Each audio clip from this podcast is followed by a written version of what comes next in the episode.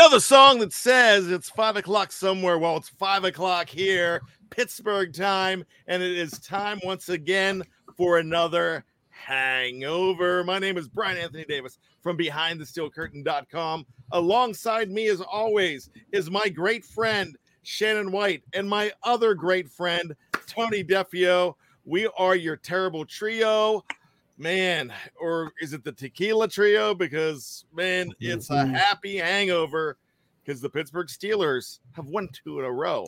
And don't look now, but not only do we have a tankers rooting guide to see how high a draft pick the Steelers get, now we've got a playoff rooting guide to see, okay, what is the possibility? I, you know, we know that it's like, eh, you know, it's not that much of a possibility, but just, just like in Dumb and Dumber, so you say there's a chance? so you always think about those things. Shannon White, how are you this evening, my friend?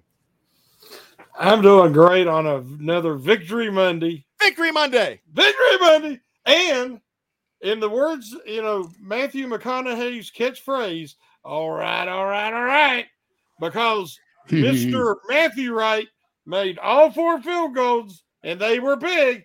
So my wife says, You got to say it. I said, All right.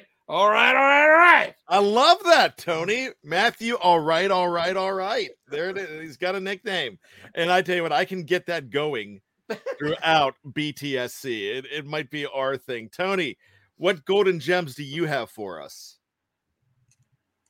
Uh, I'm just happy that they, finally talked about a two game winning streak. I, I, wish I would have come up with uh, Shannon's uh, uh, uh, catchphrase. And I just read an article about the guy uh, a few hours ago, and it didn't, even come, it didn't even occur to me. Well, that's why Shannon's the best. So, uh, but I'm feeling pretty good. Matthew, all right, all right, all right. I love it. By by the way, Dazed and Confused is, I believe, one of his very first movies and a fantastic movie. So I absolutely love it. That was his first line ever on film. That's that is great. It's just he's just he's just this like 22 year old guy with a uh, just like this scurvy dude in this 1976. It's great. So hey, let's get into it.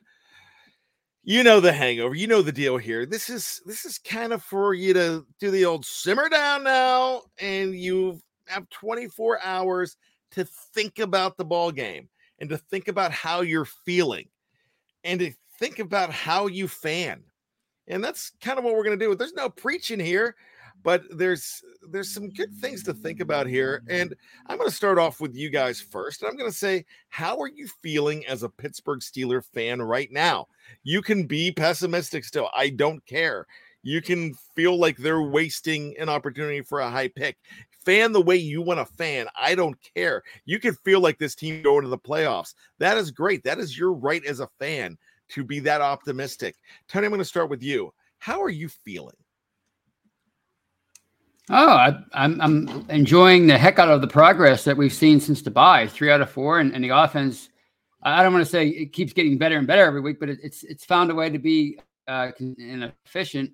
And uh, you know, and it all starts with the running game. You know, they, it's what five straight games now of 100 yards or more, and especially uh, impressive since the bye. And you know, I, I never thought I'd see that again, a, a, a, consistent running game. And it seems like the offense is just this close to popping, to really breaking through. And, and uh, every game you see little moments where if if, this happens or that happens, uh, you know, they might have a, a, touchdown instead of a field goal. So it's, it's encouraging. It looks like the offense has a flow, has a plan, has a rhythm, and it, it's something we, we really didn't see uh, through the first eight games. So I'm feeling pretty good about about what they're doing and, and how they're progressing as an offense, but as a team overall over these past four games.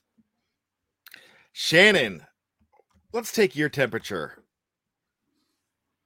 Man, I am basking in the afterglow of positivity. Oh my I God. have I have been praying. Preach it for, for years now for a consistent running attack and an offensive line capable of, you know, generating, uh, um, you know, push on the ball and dry and creating lanes and and consistently churning out, you know, third and short, you know, where you can sustain drives and and convert on them third and fourth and ones. The Steelers are doing all that, and it all started with the, you know, a um, uh, they refocused that uh, offensive attack around the bye week, and now you're seeing long sustained drives 14, 16, 18 play drives. The time of possession has swung big time in their favor.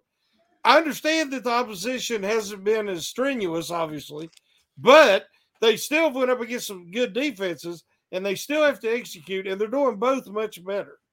And that's encouraging. All that is the first steps of a foundation that's something that come can become habitual moving forward. So I'm I'm just really enjoying it. Uh, the wins are just icing on the cake. All right, so uh, I you Tony talked about the positivity and Shannon's talking about the positivity and feeling good. And hey, look, we know that this is not this is still not a great team. And we know the potential for, you know, if this team somehow sneaks in the playoff, there's a potential for a true hangover show where we're just we're just like, ah, well, here we go again. That was ugly. You know, that's mm-hmm. that's a possibility, and we know that. But something Shannon's been asking for all the time has been just growth. Every single week, he's been asking for that from his quarterback, and that's what we're getting. You're seeing some growth, you're seeing an identity. Look, and Jeff and Dave brought this up on the preview yesterday. They're like, we were talking before the draft. It doesn't matter who they get at quarterback, that guy's going to get murdered. And you kind of felt that was going to hmm. happen. I don't know what the sack numbers are on Steeler quarterbacks, but it's not that bad. And this, uh, you know, even four weeks ago, I was talking about how bad this offensive line still was. And then I turned it into okay, the left side of the offensive line is what's terrible. Now I'm saying, man, they've been playing together as a unit, all five, and they've really gelled as a unit. Am I going to give this offense an A? No. Am I going to give them a C plus to a B minus? Yeah, I think I would with the arrow pointing up. I, I really like what I'm seeing here. Now, Tony mentioned the running game. And first of all, if we're going to give out nicknames, I'm going to give an interesting nickname to one Najee Maze Harris. It's not Jerome, it's Maze. And it's this. I'm going to call him from American Pie. I'm going to just call him Stifler. Because my gosh, this guy does the stiff arm like nobody else. He did it. I mean, he did it against the the Raiders last year. He did it this year. And the thing with Najee is the reason I'm calling him Stifler is because he's kind of the bad guy at first. And I'm talking about the 2022 season. Kind of the bad guy. And then he turns into kind of the hero, you know, kind of the guy that that everybody loves. And we we loved him in 2021. We we loved what we had. But if you go back just about 35 days and you go to us talking here on Halloween on October 31st, we're talking about how brutal it was against Philadelphia. And what did we say about Najee? All he, it, eh, man, it's it's a Don Henley song. All he wants to do is dance. Mm-hmm. I I see no dancing going on, gentlemen. Let's talk about that, Shannon. Oh, it, you know, we was there was a lot of talk about the injury, which I'm sure was some factor in his slow start, but it was the mentality, and you know, again, the dancing and the and the uh, jump cuts and the stuff that that a little back does. He's a large man. He needs to run more like Derrick Henry. We're starting to see that now. He builds up a head of steam. You know, he had a couple of chances yesterday for some big runs and he stumbled because he tried to slide step and you know on that that turf fair in uh, Atlanta and he and he kind of stumbled. But you're seeing him more north and south, and because of that, you know his numbers and his productivity is going up. It helps that offensive line who continues to improve but part of their improvement is because the running backs are actually hitting the holes when they're there. Uh, Jaylen Warren is averaging over four yards a carry. Benny Snell, for the first time in his career, is averaging over four yards a carry. And looking just like he can really contribute as that short yardage specialist, keep some of that pounding off of Harris. You know, they're Mhm. actually using a three headed monster rotation right now, and that's beautiful. And uh, I love the Stifler reference, but I figured it was because of that stiff arm where he literally embedded that guy into the turf yesterday, which was a very harsh and violent play by Harrison. We all loved it. But I thought that's why he was calling him Stifler. And That's really also- why. tha- That's and also why. wanted to know did Tony know Najee's mom then? You know, because you know Stifler's mom is pretty, you know, important in that whole story. Yeah, and Brian Brown mentioned Stifler. Thought he was the quarterback of the Jets. That's funny. That was Finch. It's Finch I love it. who went I out, love it. who uh, um, had a moment with Stifler's mom. Um, you know, as I digress real quick, on my daughter was away, um, stayed with my my sister over Thanksgiving, so I that night we were gonna watch a movie, and she wants to watch. My daughter wants to watch all the Christmas stuff, so I said to my son, I said, I tell you what, I'm gonna let him watch American Pie. He's 15. You know, I figured I'd let him watch American Pie, and I just stared at him while he watched because he was la- he was laughing like crazy. Now I think it's one of his it's in his top five, and he's Mhm. watched it a few times since. And so I I've been thinking about Stifler and all of that, but no, it was basically for the stiff arm is why I brought that up. Um, but then I decided to try to dig deep and and justify like like I spent hours and I just thought about it like four minutes ago. Um, so but anyway, sometimes you can bluff people like you prepare more than you actually did. Um, yeah, so Mike C says like Najee's not there yet. Has no balance. He tripped even no one around. Yeah, I mean that's gonna happen with some guys, and I get that. But Tony, what is your comfort level? With Shannon mentioning the offensive line has improved? What is your thought? Are you comfortable with Najee Harris? I mean, of course, of course. I mean, we saw what he did last year when he had no running room. He 1,200 yards. Now they're starting to open holes, not just like Shannon not just for uh, for Najee, but for for everybody. Everybody is starting to look good behind this line, uh, and I'm starting to get to the point now where I'm expecting the Steelers to be able to run the ball, which I couldn't say that for the first eight games. I didn't expect them to, to be able to run the ball at all. I, I had no confidence in the ground game. Now I'm starting to have a lot of confidence in it. It's amazing what a few weeks can do for that. And I'm, I'm very comfortable with Najee Harris. And I think, you know, James Lofton was talking about the the Falcons rookie running back, how he, he, he looks like he's on a track every time he gets the ball. That's how these Steelers running backs are starting to look. They're taking a handoff and they're going right where just like they're they're picking a lane and they're and they're and they're uh they're hitting it. They're hitting the hole. And we didn't see that uh, for the longest time. And and it's it's you know like you, you see what Harris can do when he gets to the second level. I mean, he's so hard to bring down. He's such a hard nosed runner, and it's something that I wasn't even that aware of coming into the league that he was that hard nosed of a runner. He is he is a beast, and I think if he if he can get behind a line that that is is successful at, at opening holes on a regular basis, you're going to see that this guy can be like a maybe not same level of a Derrick Henry or a B mode, but somebody who's who's a similar kind of runner and somebody who's who can who can uh, uh, really terrorize defensive backs and, and linebackers. So I'm very comfortable with Najee Harris, and you know for him to accomplish the, things he's accomplished so far behind a line that's that's that's been struggling to to, to, to gel. Uh, you know, the sky's the limit uh, whenever they figure some things out. And as far as the three-headed monster, you know, uh, I think Jerome Bettis proved that you can you can be a Hall of Fame running back and still have really decent complementary pieces as your backups. So you don't have to. Maybe it's a lesson for, for Mike Tomlin to learn that you don't have to have a you don't have to run them to the wheels fall off. You, you can still have a a productive and a Pro Bowl running back uh, and still give them maybe 80% of the carries that, that you normally would, or 20%, uh, whatever, whatever the math I'm trying to figure out. So I'm very comfortable with Najee Harris. All right, Shannon. Uh, before I get to you on this, uh, Evgeny Crosby gives us a dollar ninety nine. Thank you so much, EC. Uh, long time, a long time, a supporter of the program here. We appreciate you at BTSC. The picket fence, the name for the offensive line. I, I like that. Mm-hmm, I, I think mm-hmm. that's fantastic. Mm-hmm. So we've got the picket fence now. I think we can adopt that. We've got Stifler. We've got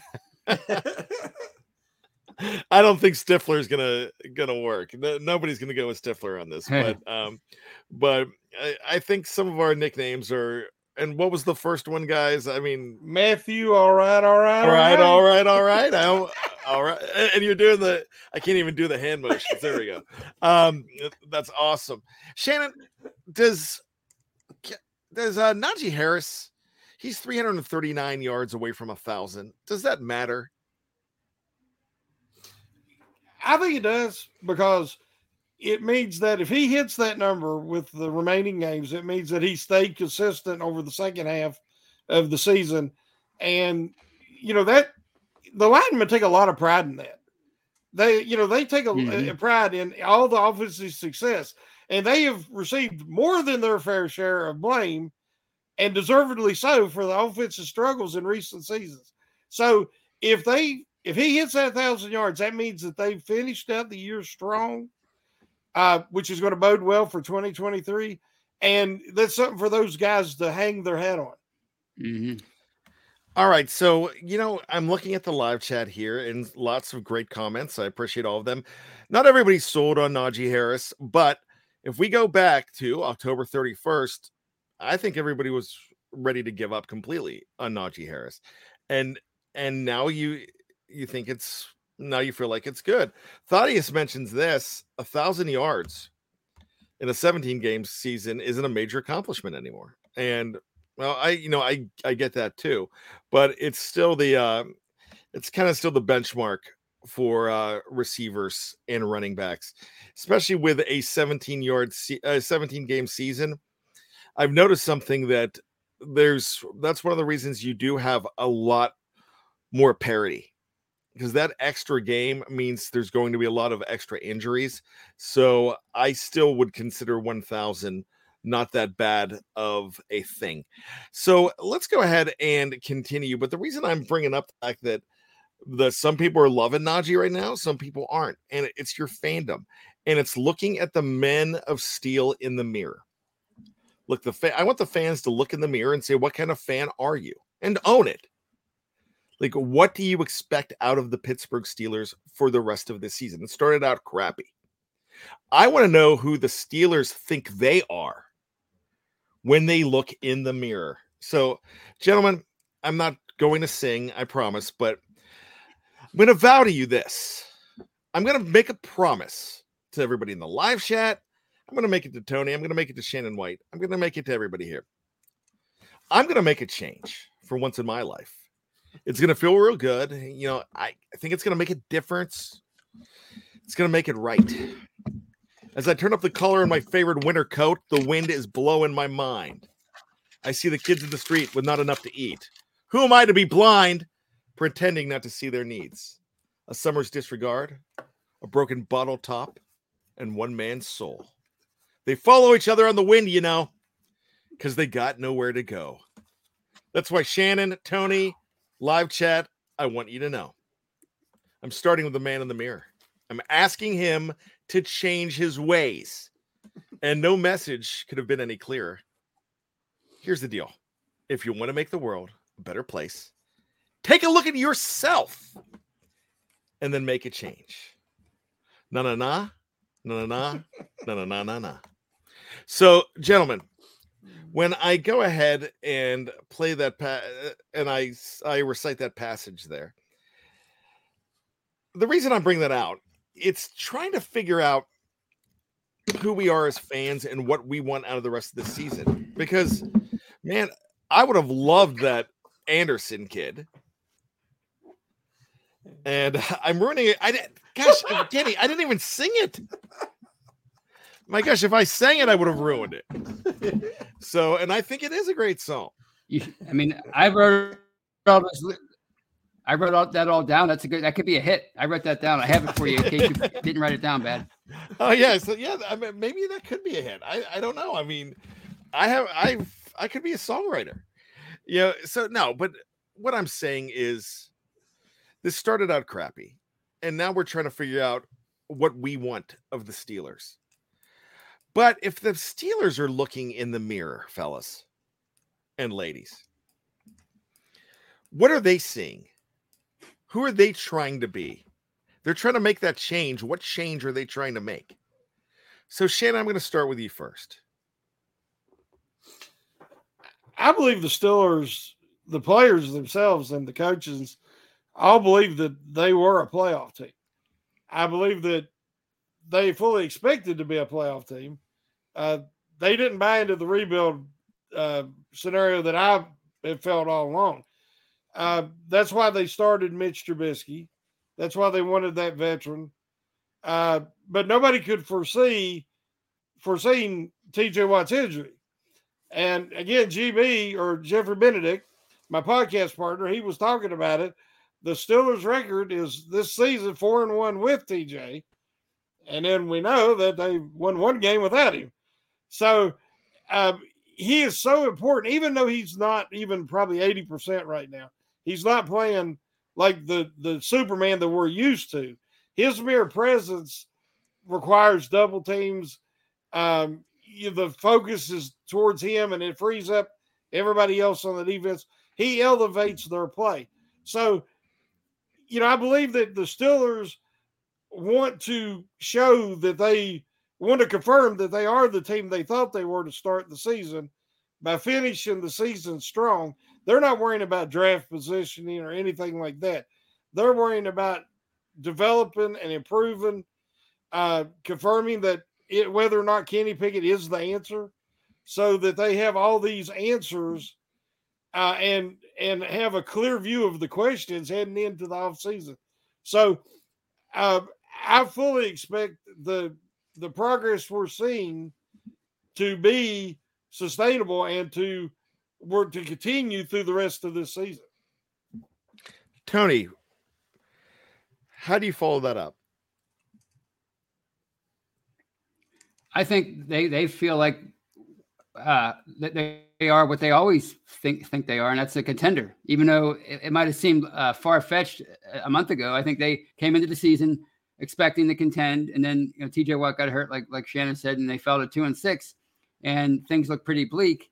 Uh, but now that they've uh, righted the ship a little bit and they're are, are five and seven, and kind of in the in the in the hunt, not really quite yet, but they're they're getting there. 11th place, 11th place, I think now in the AFC or 12th, something like that. I think they they they feel like they they are where they usually are at this time of year, and that's on the cusp of of contending for a playoff spot.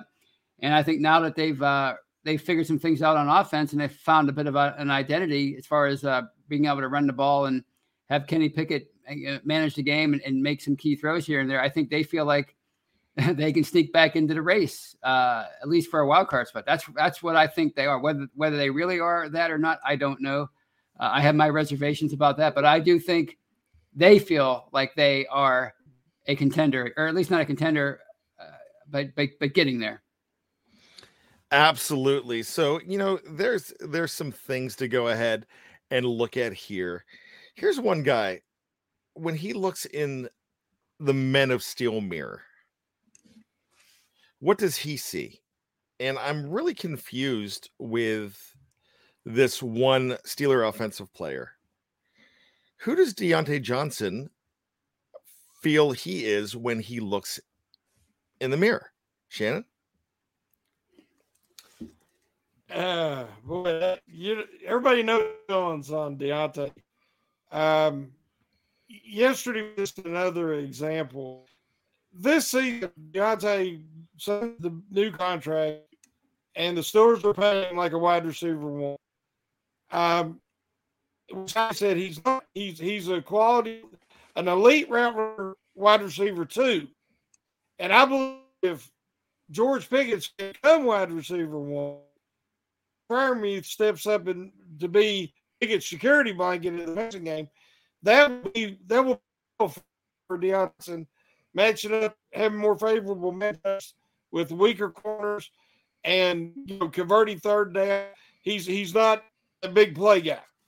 Uh, run after the game, but actions early in when Trubisky was in there, when Pitt came in, you know, elaborate, um, overreaction, emotional outburst field, showing up the uh, conferences in the locker room, uh, passes, run backwards, all you need your veteran, most receiver to leader for a young group of receivers.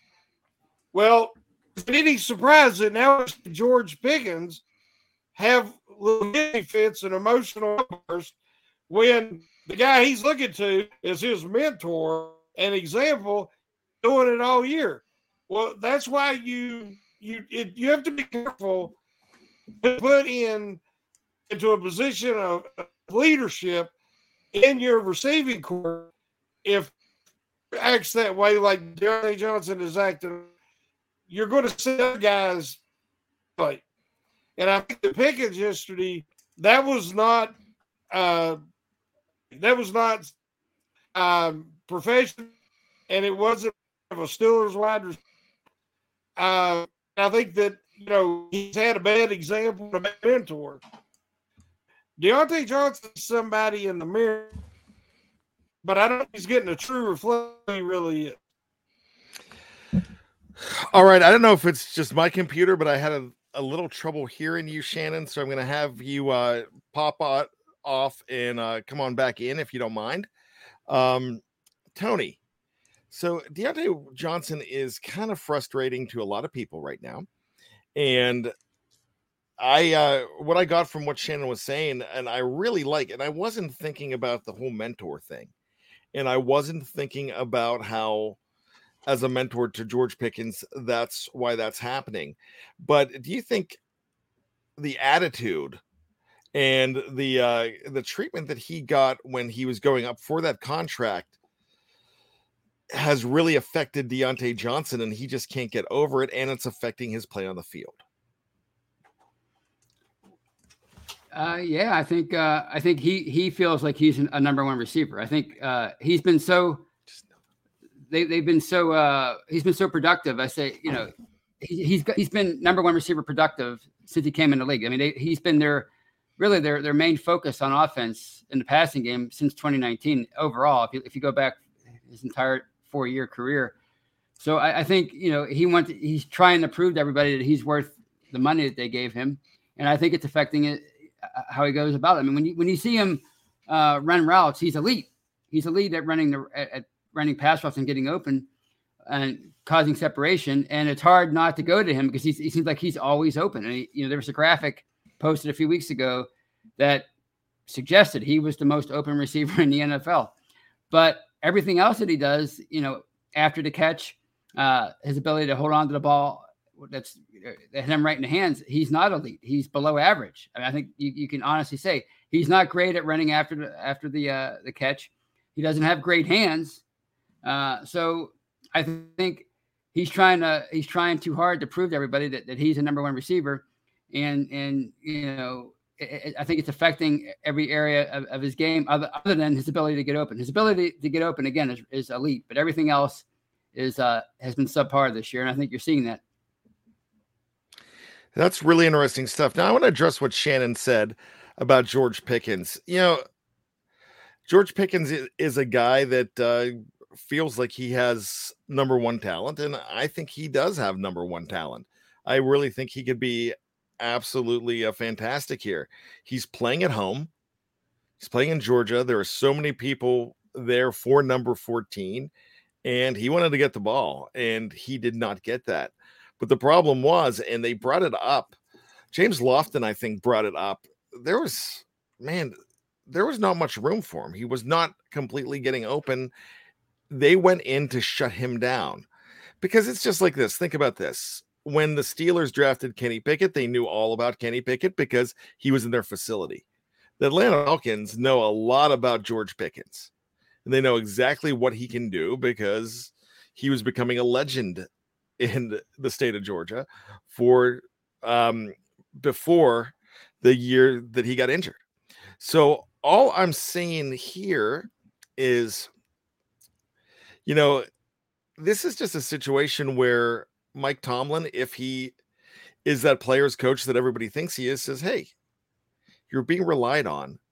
You know, it didn't happen in this game, but it's going to happen. Relax.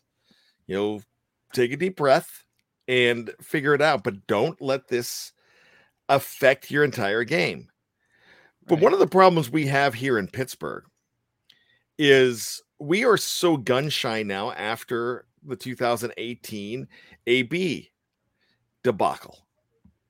So with that, we feel like every wide receiver is definitely going to be a diva, and if they speak up, then it's going to blow up.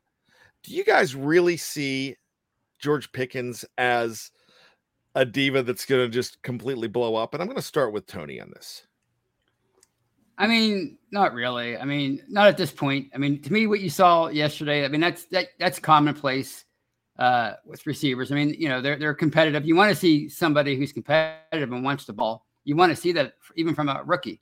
You know, I- don't think that's that's a uh, a, a a mark against him. You know, I, I just think it's it's he believes in his abilities, and you know, he feels like maybe he can he can make a, a difference in this offense, and an offense that's by and large has struggled in 2022 and he's clearly a a, a, fantastic uh, prospect and, and he has s- such great uh, potential. And you know as so many have said if it wasn't for the knee injury he suffered last year he might have been the first receiver drafted in 2022 so i don't i don't see that. You know i, I go back to if you're a fan of the america's game series uh the nfl uh network does or the nfl network does uh, go back and watch the 19, the one about the 1979 team. And John Stallworth, who a lot of people th- know is one of the nicest guys ever. He was he played a pivotal role for them that year. And there was a game where he caught one pass, and Chuck Noll asked him after the, after the game, "How'd you feel about the game?" And he said, "I'm pretty darn bleeped off, Chuck." He said, "Why? We won the game." Yeah, I know, but I only had one catch.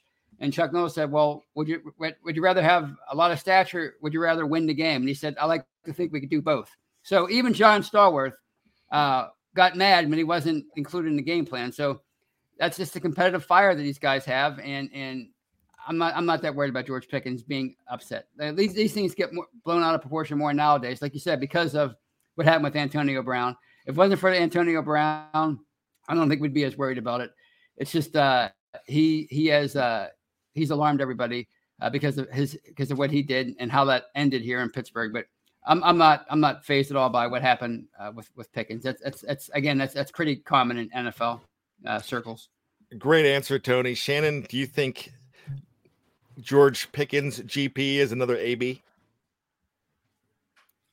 No, I don't think so. I, I think that, uh, you know, the maturation process, he's 21 years old. Uh, he was like that. He never outgrew it. Mike Tomlin and did a great job of how, uh, you know, the throwing Gatorade, uh, coolers on the sides and a few like that. But you're seeing, I've seen more out sidelines from receivers this year than I have in previous because it's had a couple, and now I mean uh, Claypool got really frustrated. Now we've seen Pickens do the same thing.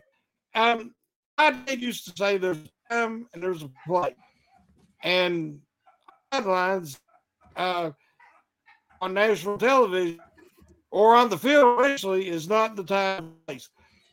So hope that you know he will mature hopefully the stores will keep more involved than they did yesterday.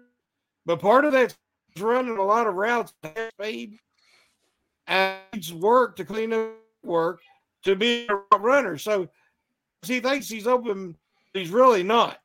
So uh, maybe him and will do a better job of getting on the same page moving. All right. So, what we're going to do right now is we're going to go ahead and take a break and we're going to come back and we're going to talk about who Kenny Pickett, who KP8 sees when he looks in the Man of Steel mirror. So, we'll be back right after this on BehindTheSteelCurtain.com.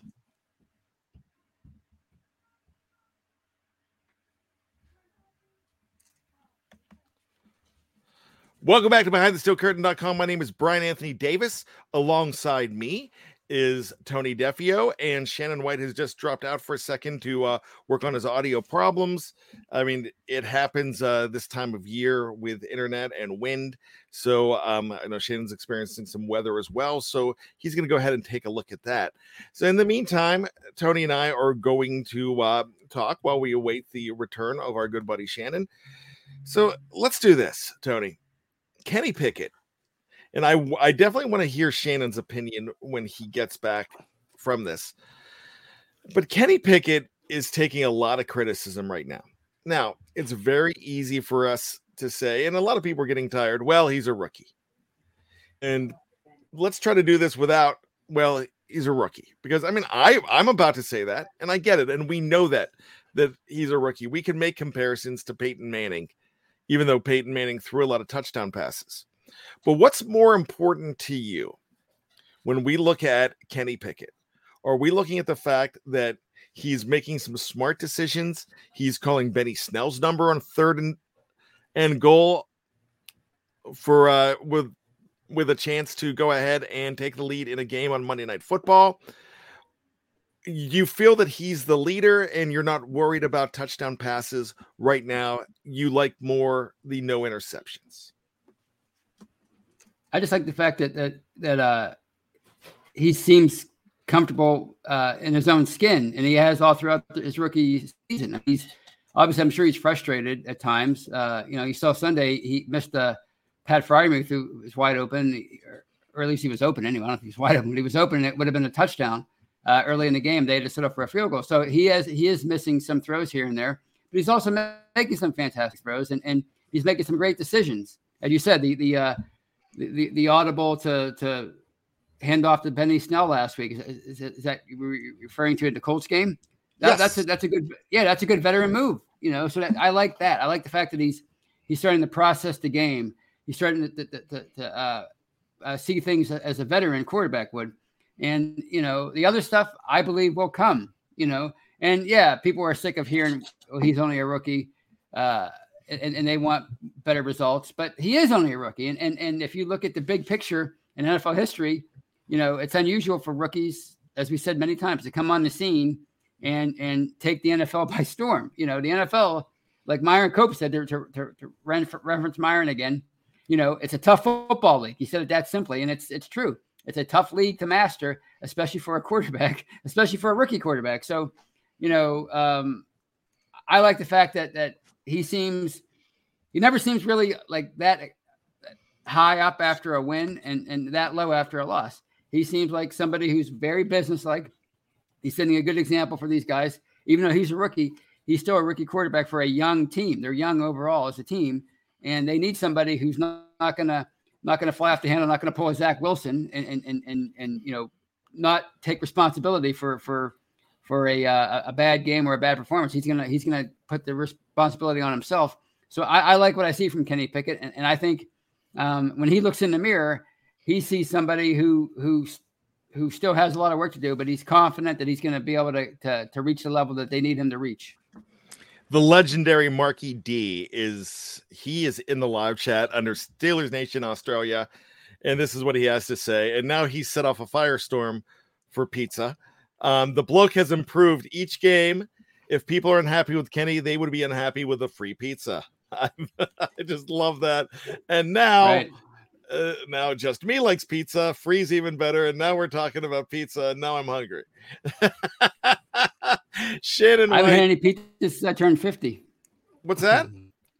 That's my favorite food, and I haven't had a, a slice of pizza since I turned fifty. I'm really, I'm really, uh, that, that's, I can't look at that live chat. Yeah, you know what? I mean, I have been very good. I haven't had a slice of pizza since I turned 51. Um, so, Happy birthday. that was, it's been two days since I've had pizza, I think. Um, so uh, that's me. Yeah, that is me really trying to get a, uh, you know, just a shameless plug for a birthday that happened two days ago that I don't care for. I, I don't care about. I'm just joking. Um, Shannon, let's talk about the hate us. Let's talk about everybody right now that is on Kenny Pickett. And but before we get into that, let me ask you a question. I think uh Tony's happy with his play right now. I'm I think he's growing and like you are going to say he's as long as he's growing every single week, we should be happy with that. But I'm going to ask the question first. If he's playing like this in December of year 2, are we happy? No, I, uh, NFL quarterback just have to be to improve, and and you see him. Um, if he's you know, as manager, uh, cautious. I mean, four row, no turns. Uh, quarterbacks can say that. Steeler quarterbacks, rookie can say that. Um, well, the football doing needs to be done. So, very satisfied with where right now. Uh, you know what? Where he's going to be uh, Nick, hopefully it'll be still a quarterback. Pittsburgh still. That'll mean he finished out strong and gave them reason to believe that he's the quarterback of the future. All right. So, with that being said, let's go ahead and talk about something that's going to be very sensitive to a lot of people, and uh, it's Ooh. this. Oh, Tony, Tony's getting excited um, when I say this. You know, I am probably, yeah, I I'm the one assembling people with torches and pitchforks to uh, move Matt Canada out of town. Ooh, geez. I am. I'm not ready for this. And you know how you know how I am. You know that when I'm wrong about something, I will come. This one thing that I pride myself on. I will come back and say, "All right, I was really wrong on this." But was there anything in that play calling yesterday, Tony, that made you feel that Matt Canada should not be the coordinator for the Pittsburgh Steelers? Uh, they, they, they should, he should be fired. Is it, or, or are, you, asking if it's if if it's if he, he's improved? If I like what I saw, rate his performance yesterday. Well, I I thought for the first time this year, even maybe the second time. Going back to the Colts game, it, it felt like like there was a plan. Like they were he was building uh, plays off and he was setting up plays off of other plays. Like that's something we haven't seen uh, really since he took over as OC in 2021. It felt like there was a rhythm, like there was continuity, like like they they, they had they were setting stuff up, uh, which you didn't get that impression over the first eight games. Now that could have been because uh, the offensive line was was still trying to get attack together. It may have been because they, you know, uh, they had a you know, Trubisky was struggling so much in the first few games, and then they, they put a rookie in, and he was, you know, he was trying to figure things out. But it, it felt like there was for the first time this year, uh, recently, it, it feels like the offense is, has a plan. So uh, an actual game plan. So I would rate his performance really good. Now they they, they had to settle for for four field goals instead of um, uh, touchdowns, which you know you want to see them finish off some some of these drives and, and put a few more points on the board. So that's an area they certainly have to work on. But it feels to me like, like I said earlier in the show, that the offense is just ready to break through. And and I mean, if, if we're going to criticize the guy for having a horrible for calling a horrible game, we have to give him credit for calling a good game. And I thought he called a good game yesterday. Shannon, do you feel that he not only being Matt Canada called a good game, but do you feel like he's saving his job in Pittsburgh right now? um, on the bye week, thought he might, and I think on the bye week is when they took some of the responsibilities away from him, and I think that it's a been a joint effort. I don't know if it's Stalin and Tomlin and who else involved, but some of the rest that they're doing is not consistent with Canada's offense past anywhere he's. I think that the reason, part of the reason why the Steelers are playing better on offense is because they've simplified the offense. They're playing more to the players, and they've taken some responsibility away from him. So I sort of given him credit. Interesting. Yeah, so you know that's uh, really interesting stuff. You know, Jeffrey Benedict seems to feel that when you get the running game going, that works to Matt Canada's favor. That works to uh, his scheme real well. And with the running game getting going, that's that's a big help. But that's one thing that I'm still seeing with Matt Canada. I'm I'm not dropping the pitchfork right now, but I'm uh, backing up a little bit. I would just say that but one thing that that uh, I've noticed is it's still a criticism he's very good when he has the the book and when everything's going to play. It's like in the movie Die Hard. Yes, the Christmas classic. You know, it's like in Die Hard when it says, "Here comes the FBI," and they're going through the playbook step by step. And when it goes off kilter, I don't think that's where Matt Canada. Matt Canada's not an audible guy. Thank goodness you had Kenny Pickett to audible last Right. week. So that's kind of what I'm looking at. But but as far as everything it goes, they've been this team has been rushing well. Right. And as Ron Schultz says, we've rushed for 100 yards for the last five games, and Right. that also plays into uh, that actually helps Canada in his scheme. Tony, go ahead. Well, I just wanted to say, I think the, the pro- one of the biggest problems with this offense is they're not getting a lot of chunk plays. You know, so it's so uh, as a consequence, they have they have to you know, you know, have 12, 13, 14 play drives to score touchdowns. And we saw yesterday their one touchdown that they scored, it was set up by a Pat Freiermuth 57 yard catch and run, and and that was the longest play of the year. So you know, you know, as Dick LeBeau used to say, you know, his philosophy was uh, keep everything in front of you and, and tackle the catch. And he, his philosophy was, well, you know, if an offense has to has needs 12, 13, 14 plays to score, somewhere along the line, somebody's going to screw up. There's going to be a penalty. There's going to be a missed block, uh, fumble, interception, whatever. And and that's how that's how you uh, you know you, you you can you know snuff out a drive. And we saw yesterday there were some really really uh, promising drives that were that were compromised by penalties, by um, you know missed blocks, and and that led to uh, a few some is is a uh, you try to to get George Pickens more involved, uh, and he's because I think he's the one who can maybe do that better than anybody. All right, so uh, we're going to go ahead and get on out of here. But before we go, I need to make an impassioned plea. And I just mentioned the movie Die Hard, one of my all-time favorite movies. Not my absolute favorite movie, but one of I would say top two. And so I'm going to make an impassioned plea. But before I do that, my uh, wife and kids got me a shirt, and so it is a it is not officially Christmas season yet, but if I go ahead and bring this shirt up so everybody can see, it's not Christmas until Hans Gruber. Let's see, can you see it? Not Mhm. Christmas. There it till is. Hans Gruber. He's got a little Santa hat there. Falls from Nakatomi Plaza. But here is here's what I've got to talk about here. Die Hard is, like I said, probably number two for me. But number one of all time is a movie that does not get considered when we talk about the action thriller Christmas movie. And it really upsets me.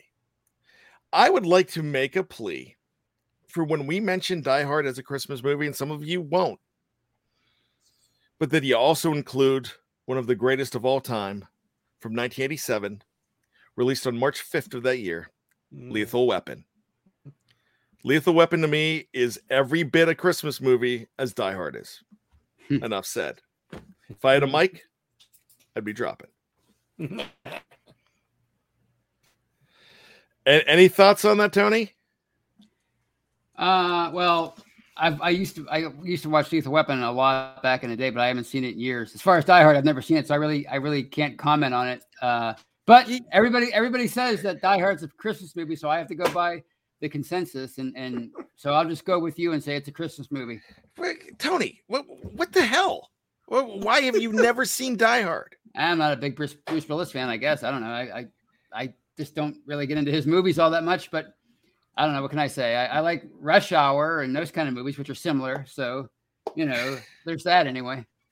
It's not really Bruce Willis. You know, it's really funny about that movie. They were worried about Bruce Willis as the lead that people wouldn't go see it, so they kept him off of the the opening trailers and the posters at the beginning. Shannon, help me out with this. Uh, convince Tony that he's got to watch this movie. Oh, Die Hard's a classic. Uh, you know, you know anybody that loves action genre, you know, will will tell you that Die Hard uh, is an awesome movie. So yeah, Tony definitely needs to see it. All right. So I would be remiss. There's a, a few questions that have come up. Um, asking it, Jennifer is asking, do you think My, Myles Jack is moving a little bit slower? Yeah, I uh, I think that he has some bumps and bruises on him, but I uh, I would not really throw him out with the bathwater right now. I I think he's uh, somebody that is really going to help with that team. Um, we've got a lot of other Christmas movies in here that that has been mentioned. A lot of people want to talk about the fact, and here's the news that came out today: Baker Mayfield, my one of my least favorite players, got cut by Carolina. And Tony said this at the beginning uh, before we were on the show, and when we were discussing the show, he mentioned the fact that hey, look, Carolina, they're trying to get they trade all these guys for Sam Darnold, then they trade all these guys for Baker Mayfield. They just cannot get it going. And so that's maybe the Steelers have a better quarterback situation than you would think that they would. Um, also, the fact that uh, that Huntley, Tyler Huntley, is is it Tyler? Yeah. What's Huntley's first name? Tyler will, Huntley. Mm-hmm. will most likely be starting for the Baltimore Ravens this weekend. Um, and there's a lot of people worried about that as well. And that's going to be an interesting one to see. Lamar Jackson is not completely out of the mix, but it almost seems like it's going to be. It's going to be Huntley, and then they they just signed Brett Hundley, so Hmm. they have Huntley, and now they have Hundley backing up uh, Lamar. So it's going to be really interesting week. This is something that's going to really set up the rest of the season. So uh, thanks everybody for hanging out with us. Hey, it's a Victory Monday. That's the most important thing. For Shannon White, for Tony Defeo, my name is Brian Anthony Davis, and we want you to make sure that you check out Behind the Steel Curtain for all of your Pittsburgh Steeler needs. Anything you want, it's on the network. Make sure you go back and check out Bad Language from today. Make sure you check out Jeff Hartman and Jeff Hartman had, who I think is one of the great shows, Let's Ride, Winners and Losers. And we're also going to have tomorrow morning, you're going to have an opportunity to hear another from the cutting room floor from Jeffrey Benedict. And we've got another episode of The Fix with Andrew and Jeremy as well. You can catch these guys later on in the week. Shannon White is going to have a very special episode along with Jeffrey Benedict, a uh, former Baltimore Raven, is going to be on Know Your Enemy. It is going to be uh, tight end, former tight end Daniel Wilcox is going to be with the guys. So that that's something to definitely check out as well as we uh, as we give the BTSC welcome to a Baltimore Raven. And um, remember, you know the rules. Anybody's allowed in our living room, just don't pee on our couch. So, for Shannon and Tony, I'm bad. And just when you think you have got all of those answers, we keep changing the questions. Shannon, take me home. Woo! Woo, indeed. And that's hot times, Daddy.